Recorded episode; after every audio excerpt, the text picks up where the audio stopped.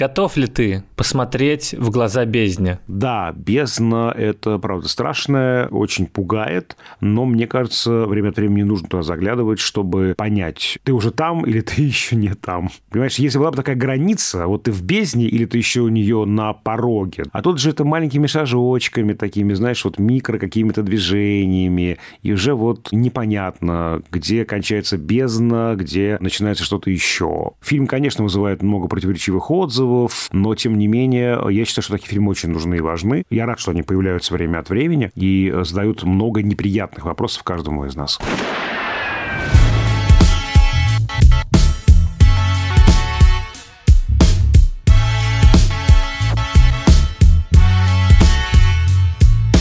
Всем привет! Это подкаст «Кинопоиск» крупным планом. Меня зовут Доля Джинайдаров, я редактор видео и подкастов «Кинопоиска». А я Всеволод Коршунов, киновед и куратор курса «Практическая кинокритика» в Московской школе кино.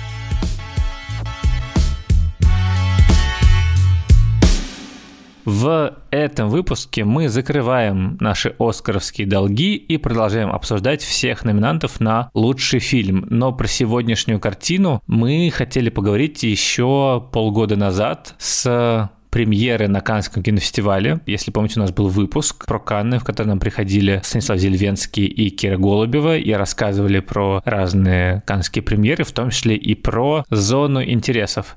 И я очень рад, что он наконец вышел в цифре, и его теперь могут посмотреть все, потому что фильм Джонатана Глейзера, автора «Побудь в моей шкуре», «Рождение» и фильма «Секси Бист», а мы сегодня обсудим его новую картину «Зона интересов», лично для меня эта картина была одной из самых ожидаемых в этом сезоне, и я посмотрел прям в тот же день, как он вышел в сети, и я не разочаровался. Я не скажу, что это прям мое главное киновпечатление года, или что я полюбил этот фильм. И, честно, сложно полюбить отстранение отстраненное реалити-шоу про будни нацистской семьи с устрашающим саунд-дизайном и с постоянным дымом на заднем плане, но это определенно крутой и новый и необычный опыт. И в фильме невероятно крутой формальный ход. А постоянные слушатели подкаста в курсе, что я люблю необычные режиссерские решения и какие-то нестандартные приемы. Сразу хотим вас предупредить, что мы всегда анализируем кино со всеми спойлерами. Фильм в целом устроен таким образом, что зритель должен знать, что такое Холокост, что такое Освенцим,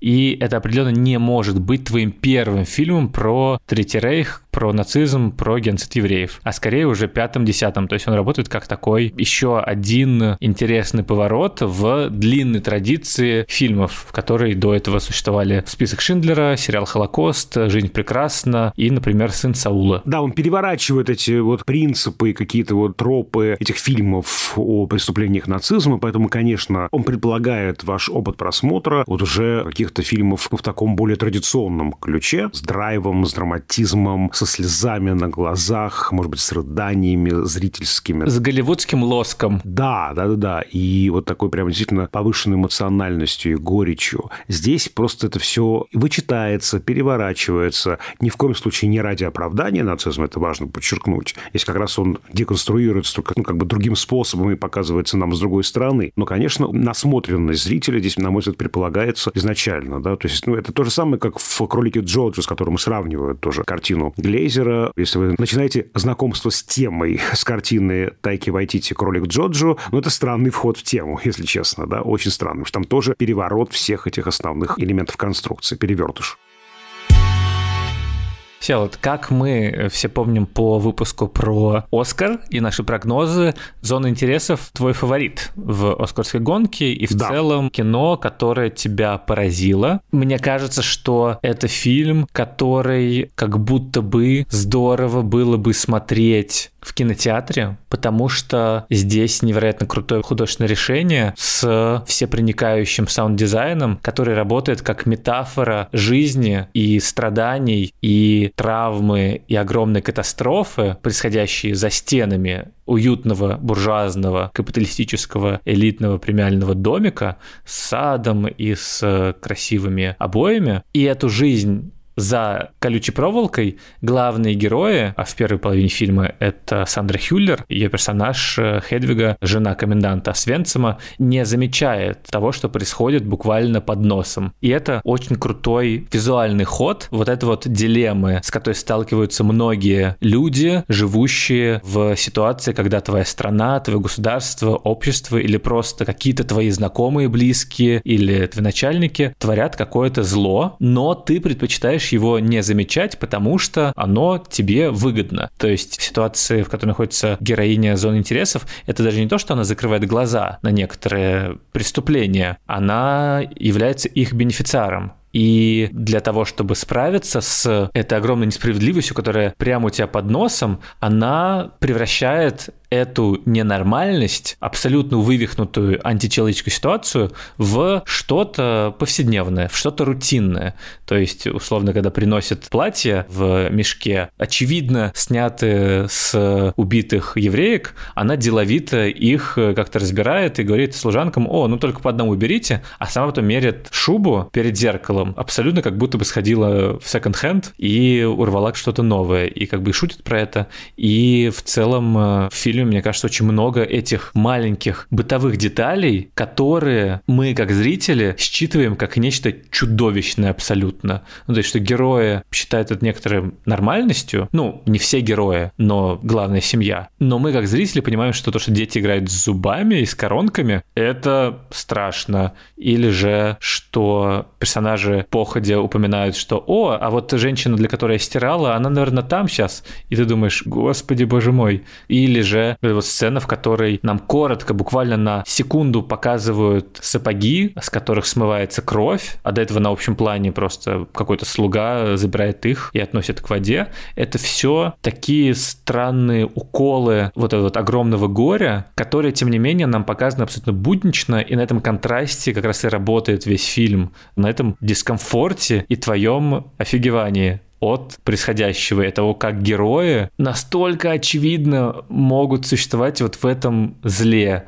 И это, конечно, поразительно. И на меня, если честно, произвело довольно сильное впечатление. То есть, условно, в фильме один формальный прием, но при этом создатели смогли избежать того, что он ощущается монотонным. То есть они каждые сколько-то минут вкидывают что-то новое, от чего ты как бы еще больше заглядываешь в эту бездну. В фильме, я думаю, главное слово – это напряжение, и ты второе очень важное слово произнес – контраст. Здесь все строится вот на этом напряжении и контрасте. Даже вспомним начало картины. Пару минут черного поля.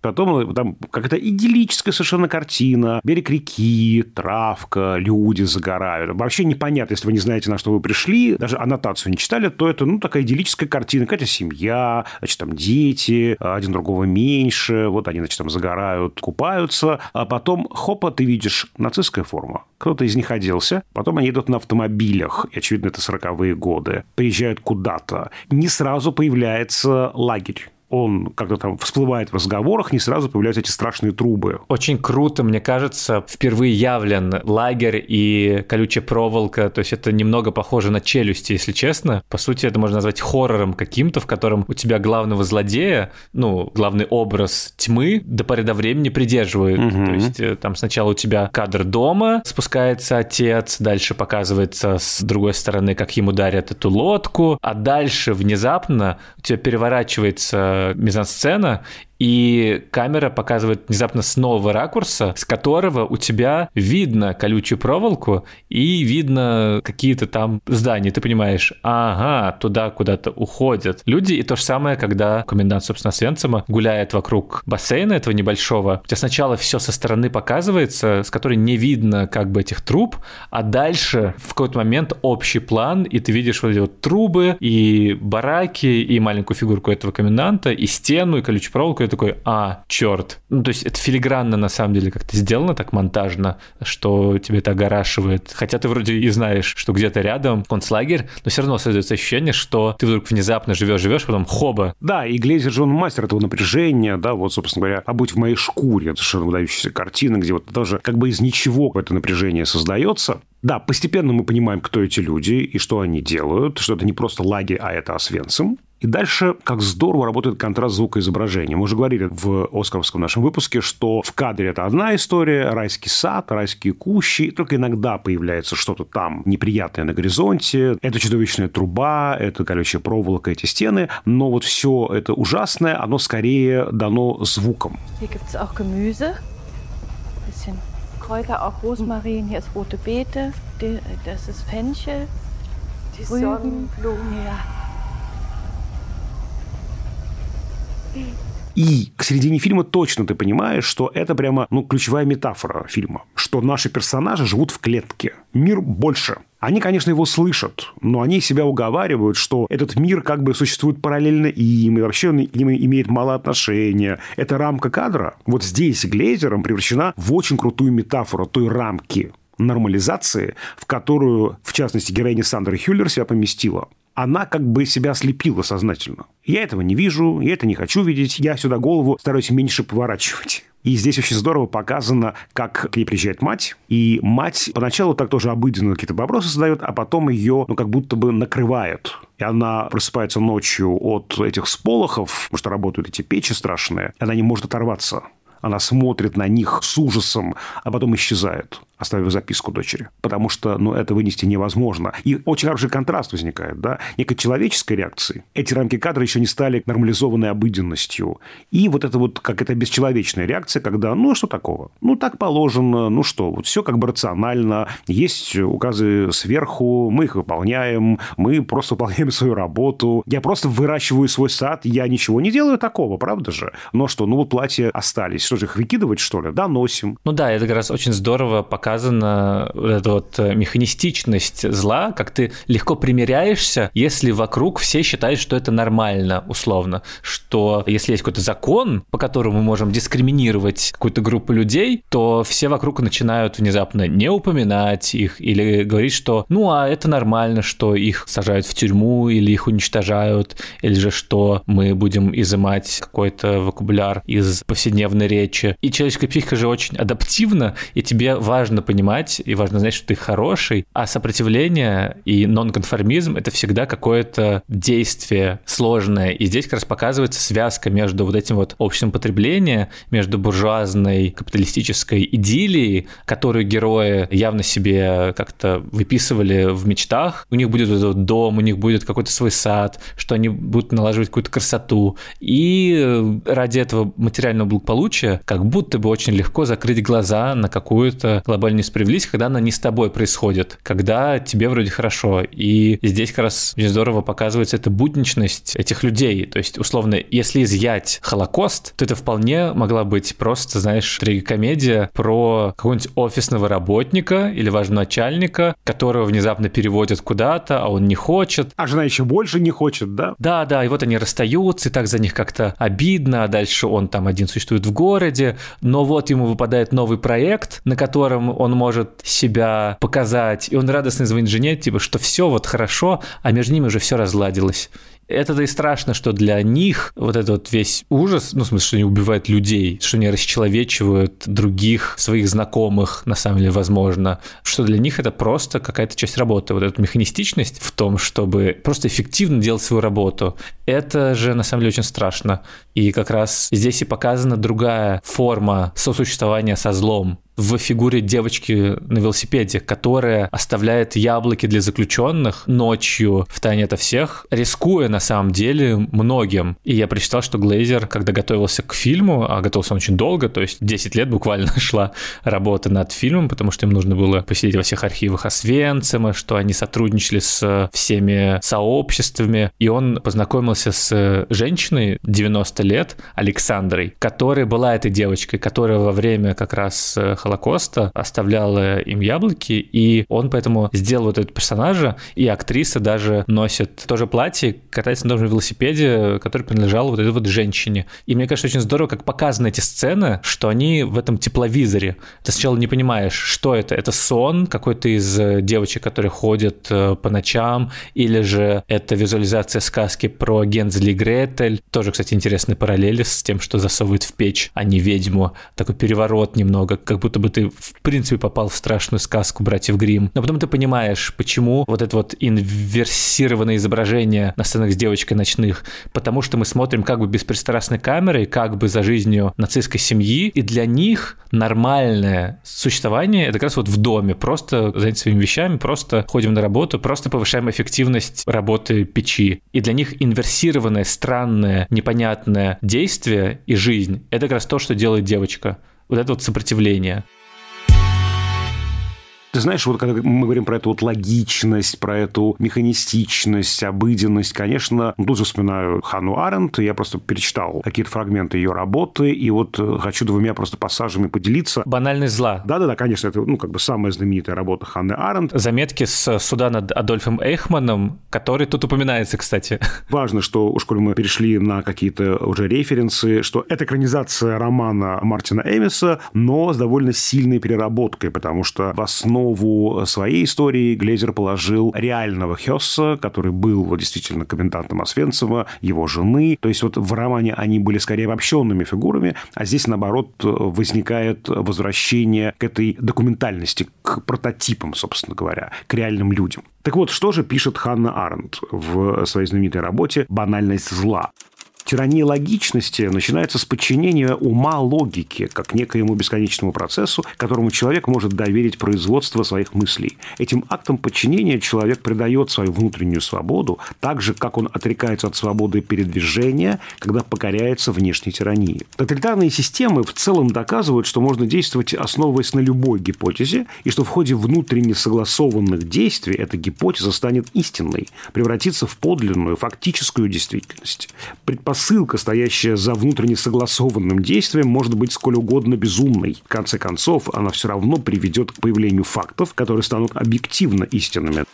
Да, вот, ну, эти приказы существуют, закон существует, есть люди, которые это выполняют, а мы-то чем же хуже. Вот это очень интересно, да, вот сама эта э, логичность, рациональность, она буквально, ну, в каком-то смысле легитимизирует эту безумную, ужасную идею. Все буквально бюрократизируется, а став вот этой частью машины бюрократической, это и становится, собственно говоря, банальным, обыденным, частью работы, частью повседневности. Я когда смотрел фильм, у меня сразу возникали ассоциации сравнения с другим важным фильмом про Холокост, лауреатом премии «Оскар», «Сын Саула» Ласла Немеша. Там тоже очень крутой формальный прием, как будто бы похожий на то, что происходит в зоне интересов, но при этом кардинально другой по какой-то сути своей. В ней главный герой — это член зондеркоманды, еврей, который занимается в концлагере утилизацией и помощью в убийстве своих сограждан. Ну, скажем прямо, он буквально делает всю грязную работу. Там как раз тоже вот это вот формальное решение, что мы все время находимся с главным героем, и только он в фокусе, а все остальное, что вот даже буквально на расстоянии там 30 сантиметров, оно уже в блере, оно уже в расфокусе.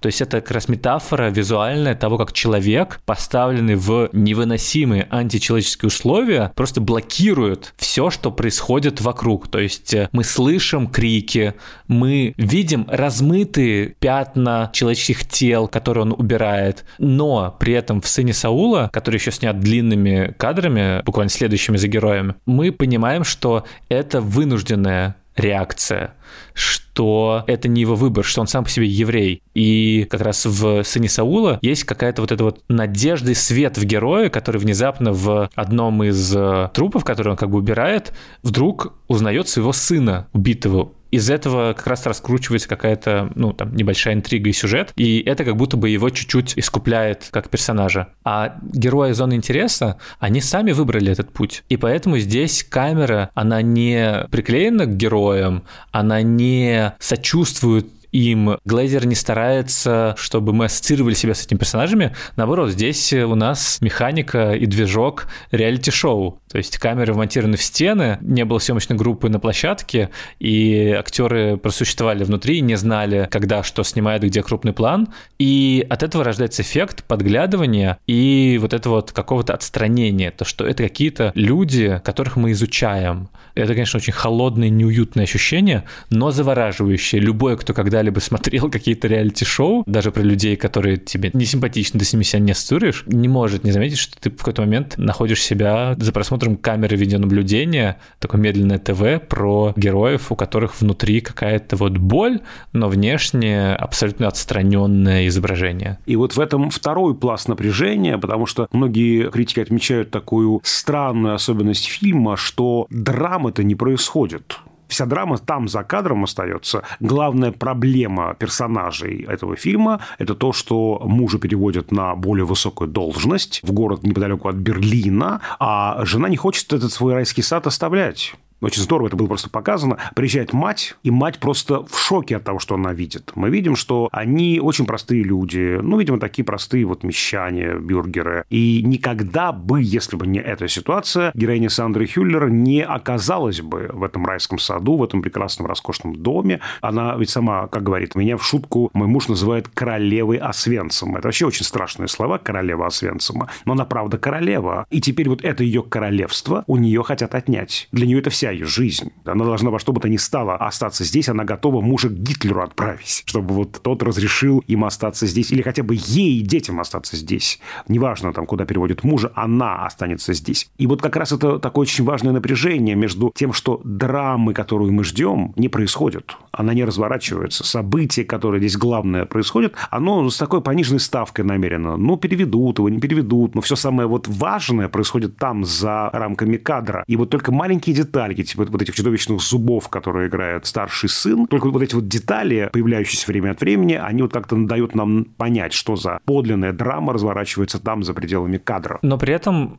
мне кажется, Глейзер показывает, что на самом деле этот дым влияет и отравляет этих героев, что они показаны, ну, насколько это возможно, симпатичными, милыми людьми, ну, такими как бы хорошими, ну, просто хотят жить свою жизнь, ну, как бы чего страшного, ну да, за стеной у тебя убивают тысячами, миллионами людей, но как бы они просто пытаются каким-то образом существовать в этом мире и хорошо одеваться, допустим, но нам показывает, что этот дым разъедает персонажей, как бы мать и там какая-то служанка просыпаются ночью от того, что они кашляют, Сандра Хюллер уже нет, Рудольф Хёс уже тоже нет, они уже привыкли к этому дыму, для них это какая-то повседневность, они уже в нем живут. Дети, кстати, тоже. Но при этом есть какие-то эти небольшие моменты, когда ты понимаешь, что, ну, эта ситуация, она ненормальная, и они сами уже искореженные внутри. То есть и Хедвига, которая угрожает э, служанке тем, что вот мой муж может развеять твой прах, или же дети, которые видят эту жестокость и перенимают ее, когда ближе к финалу старший сын запирает младшего в оранжерее, и ты понимаешь, что, ну вот, для него это нормально. Это как та же сцена в «Комиссаре» Александра Раскольдова, в котором дети, выросшие в гражданскую войну, играют в жестокие игры с насилием, потому что они ничего другого не испытывали в своей жизни. И здесь то же самое. Или же финал. Про него я хотел тебя спросить отдельно. Когда Рудольф Хёс спускается после вроде как триумфального назначения на операцию, в которой нужно убить 700 тысяч евреев, но для него это какой-то интересный челлендж. И он внезапно останавливается на пролете и как будто бы его тошнит. А дальше у нас кадры из современного Освенцима музея, как там чистят экспонаты, включая тысячи ботинок взрослых и детских, печь и так далее. Как ты интерпретировал вот этот переход, вот эту вот вставку и вот это внезапное возникновение совести или же просто какой-то реакции физиологической у главного героя? Слушай, ну вообще это такой прям очень мощный сбой. В фильме есть еще один сбой, когда вдруг примерно в середине мы видим тоже несколько секунд, вот как вначале было черное поле, да, а здесь тоже вот довольно длительно, ну чуть меньше, чем в начале, красное поле. Цвета нацизма. Там еще белый в какой-то момент есть. То есть красный, белый, черный, ну буквально как бы свастика такие сбои здесь э, возникают, и когда вдруг появляется другого типа изображение, очень такое современное, люди в современной одежде начинают что-то там делать, ходить, мы даже не понимаем вообще, кто эти люди. Поначалу, вот я вот первые секунды такое недоумение, кто, что, почему, а потом я понимаю, вот, это тот самый Освенцим, Там очень есть один прямо страшный кадр. Все начинается ведь с того, что женщина как-то с э, нежностью какой-то, да, ну, это ее работа, да, вытирает эти печи. Она к ним относится тоже как, ну, вот к части работы. Понятно, почему, да, их нужно протирать регулярно. Но в этом есть тоже очень странная какая-то такая штука, да. Я думаю, что здесь также имеется в виду, и это вот тоже эти вот ну, прямо скандальные истории, когда люди делают селфи в этом музее, в подобных музеях с улыбкой, как будто бы вот эти печи уже перестали что-то значить. Эти пространства перестали что-то значить. Они просто вот еще один музей. Что картина Рембранта, что эти печи, что Эйфелева башня, условно говоря, такая достопримечательность. И это очень страшно на самом-то деле. И для меня это, конечно, такой флеш-форвард. Наш герой, которому стало вот как-то не по себе, нехорошо, он вдруг смотрит прямо же вот куда-то туда вдаль, да, в сторону камеры, и вот мы видим эти кадры. Он увидел то место, куда он возвращается, только спустя много-много десятилетий. И мы выходим из этого флешфорварда снова через этот взгляд. Он как бы вот в нашу сторону, в сторону камеры смотрит, как бы вглядываясь в будущее и понимает, что там э, с ним, э, возможно, произойдет. Да, но при этом не знаю, насколько это страшно для него, что вся вот его работа, она в будущем не воспринимается как нечто классное, что вообще говоря итогом его деятельности будет не поездка в Италию с женой, не повышение по службе, что это все как бы мелочное, а что итог его деятельности это буквально тысячи ботинок и сотни тысяч портретов людей, которых он убил. Вот что он на самом деле делает там по гамбургскому счету. И что на самом деле он не человек, он буквально та же самая печь, то есть просто механизм, который бездумно творил зло. Просто как бы у машины, у агрегатного аппарата нету свободы воли, а у него вообще-то была. Я не понял, если честно. Сначала я подумал как раз, что это странный переход, потому что как будто бы он неловкими и нечуткими показывает работниц и работников. Но потом, когда я видел, как они протирают э, эти стекла, чтобы было лучше видно то, что осталось от жертв, я подумал, ну нет, наверное, все-таки это про это. Короче, двусмысленный финал. Я не нашел, что как бы условно имелось под этим виду. Ну, конечно, мне кажется, это намеренно многозначно. А вот э, я хочу вернуться вот к этому образу рамки, потому что я через него для себя объясняю, что происходит в финале, и не только в финале, потому что в середине все резко меняется. В середине, собственно говоря, ровно в мидпоинте он рассказывает своей жене, что вот его переводят. Для нее это катастрофа, и фактически сразу после этого резко меняется изобразительная ткань фильма. Этот райский сад очень часто показывают пасмурным, какой-то такой он уже поблек. И э, я для себя понимаю, почему эта истерика случается с героиней Хюллер. Она, которая считала себя королевой Освенцима, которая не видела этой рамки, в которой находится, она ее вдруг увидела, она ее ощутила. А вот, видимо, когда вот он с ней поговорил по телефону, и был такой очень нехороший разговор, он вдруг как я понимаю, осознал эту рамку, которая окружает его. Он в этой рамке, он в ловушке. И поэтому его тошнит. А что делают эти самые уборщицы? Они протирают рамки. Они делают эти рамки видимыми. То есть наши персонажи поначалу этих рамок не видят, потом постепенно эти рамки начинают их обступать, и рамки становятся более-менее очевидными, а потом уже мы видим, что эти рамки нужно сохранить, передать будущим поколениям, чтобы эти рамки не мерцали больше – а я хотел еще упомянуть два имени касательно зоны интересов. Первый — это Джонни Берн, саунд-дизайнер, который работал над всем звуковым фоном и полотном, и всей симфонией звуков. Мне кажется, ее можно так назвать, потому что изначально же была еще музыка написана для всего фильма, но Лейзер в какой-то момент подумал, что нет, нет, достаточно звуковых эффектов, и Джонни Берн еще и с Лантимусом работает. Мне показалось интересным, что у него такой ударный год, и он аж составил целый документ на сотни страниц, в котором э, выписал все события, распорядок дня Освенцима и расстояние определенных объектов до виллы коменданта с поправкой на эхо, чтобы быть максимально точным в звуковом ландшафте. И это какой-то невероятно тщательный подход к этой важнейшей части художественного решения. То есть, что это аутентичные автоматы, что звуки крематория записаны, что сапоги. В этом есть какое-то такое невероятное уважение и к зрителю, и к той истории, которая не показана, но рассказана в фильме, что я, конечно, когда прочитал про всю работу и что он этим занимался целый год, я прям поразился и надеюсь, что, конечно, он выиграет Оскар за лучший звук, но в целом, как бы любой, кто посмотрит фильм, желательно в кинотеатре или с Dolby Atmos какой-то системой в домашнем кинотеатре, поймет, что возможно рассказать две параллельные истории в одном фильме, используя два художественных формата, которые тебе доступны, что есть изображение, а есть звук. И они могут быть в контрапункте. И это очень круто. А второе имя — это Йозеф Вульф, который во время Второй мировой находился в концлагере и который выжил в Холокосте и одним из первых начал говорить о нем и рассказывать о нем, и исследовать его, и рассказывать о голосах, которые сразу после войны не хотели слышать и слушать ни внутри Германии, ни союзники, потому что это была слишком страшная правда. И это человек, на котором основан персонаж, закадровый герой, который оставил послание для девочки на велосипеде с нотами песни. Называется Sunbeams. Он написал ее в концлагере. И это как раз про эту надежду, про свет, который позволяет тебе сохраниться сквозь эти темные времена. И мне кажется, несмотря на всю рассудочность, холодность, отстраненность фильма и то, что тебе неуютно его смотреть, то, что ты не можешь найти для себя симпатичных персонажей в нем, из тех, которые показаны по большей части, все равно в нем есть эта надежда, в нем есть этот свет, в нем есть свобода, которую сохраняют герои, вот эта вот польская девочка или же закадовые персонажи, и это дает тебе какую-то веру в лучшее, возможно, и это как раз абсолютно точно передает вот это вот ощущение, когда мир свихнулся, когда государство, общество, люди вокруг тебя верят в абсолютно чудовищные античеловеческие истины, и пытаются убедить всех остальных на уровне законов с помощью пропаганды или же силовыми методами, что то, что они верят, это правда, а ты думаешь, нет, это античеловечно, это негуманно, это не есть добро. И как же сохранить себя? И вот это вот ощущение, оно абсолютно передается в фильме через вот этот лучик какой-то маленький света,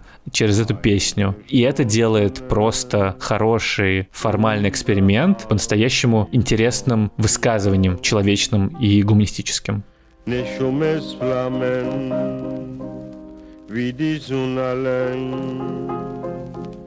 Reißen, brechen, trotz der Pein, weil es flattert scheu und die Froh von der Freiheit, wo's kommt.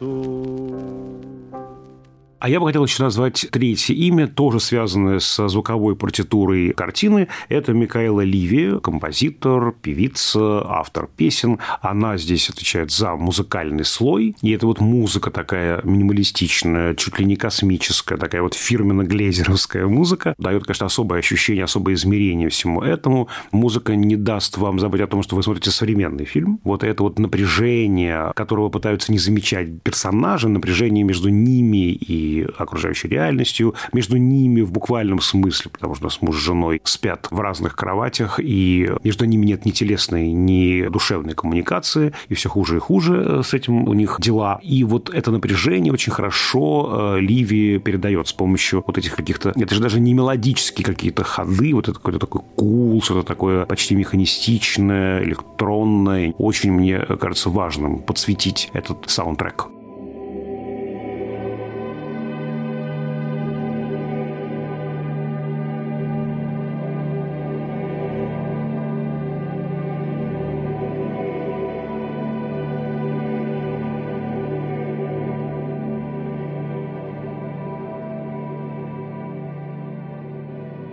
Мне, кстати, кажется классным вот этот вот ход в начале, когда у тебя просто черный экран, и э, звучит эта вот музыка, потому что ты сразу понимаешь, тебе сразу говорят, здесь история будет рассказана не только через визуальное. Здесь зрение вам, возможно, не нужно ты просто прислушайся, прислушайся к тому, что происходит. И мы в течение фильма действительно прислушиваемся и не можем отстраниться от того, что происходит. То есть мне интересно, на самом деле, этот фильм, возможно, стоит пускать, не знаю, два раза подряд. Один раз просто визуально, а второй раз звуковой фон. И это, конечно, два разных фильма. И это очень круто, что они соединяются в один такой вот интересный кинематографический эксперимент.